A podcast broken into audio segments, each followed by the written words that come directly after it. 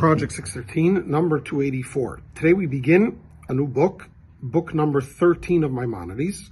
And this book is called the Book of Judgment and Judgments. And it includes all the mitzvahs that govern relations between an individual and someone else that don't involve damage at the outset. So in the past, we've discussed what happens if someone damages someone else's property or things or person, etc.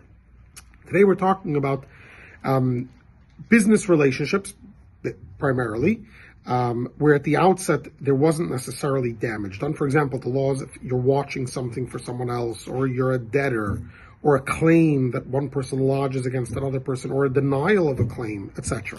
So all these categories of laws are included in today's in, in, in the book that we're beginning today. And the section of laws we're beginning today are the laws of employee-employer relationships. And there's one mitzvah.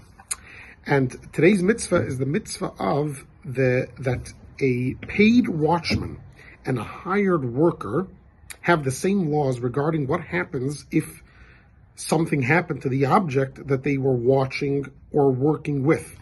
Um, and it depends, obviously, if it's movable property, if it's land, what happened to it? Did they guard it and protect it uh, the way they should have? Um, was it an accident? Was it um, was it something out of their control, etc.? So all the laws regarding uh, these these watchmen and uh, workers are included in today's mitzvah. We have to follow the laws of the Torah. Now, in general, there are four different types of watchmen.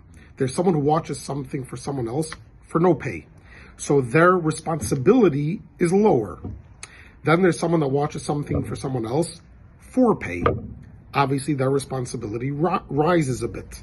Then there's a paid worker, and then there is a renter, where you're renting something from someone else, or a borrower, where you're borrowing something from someone else um, without pay.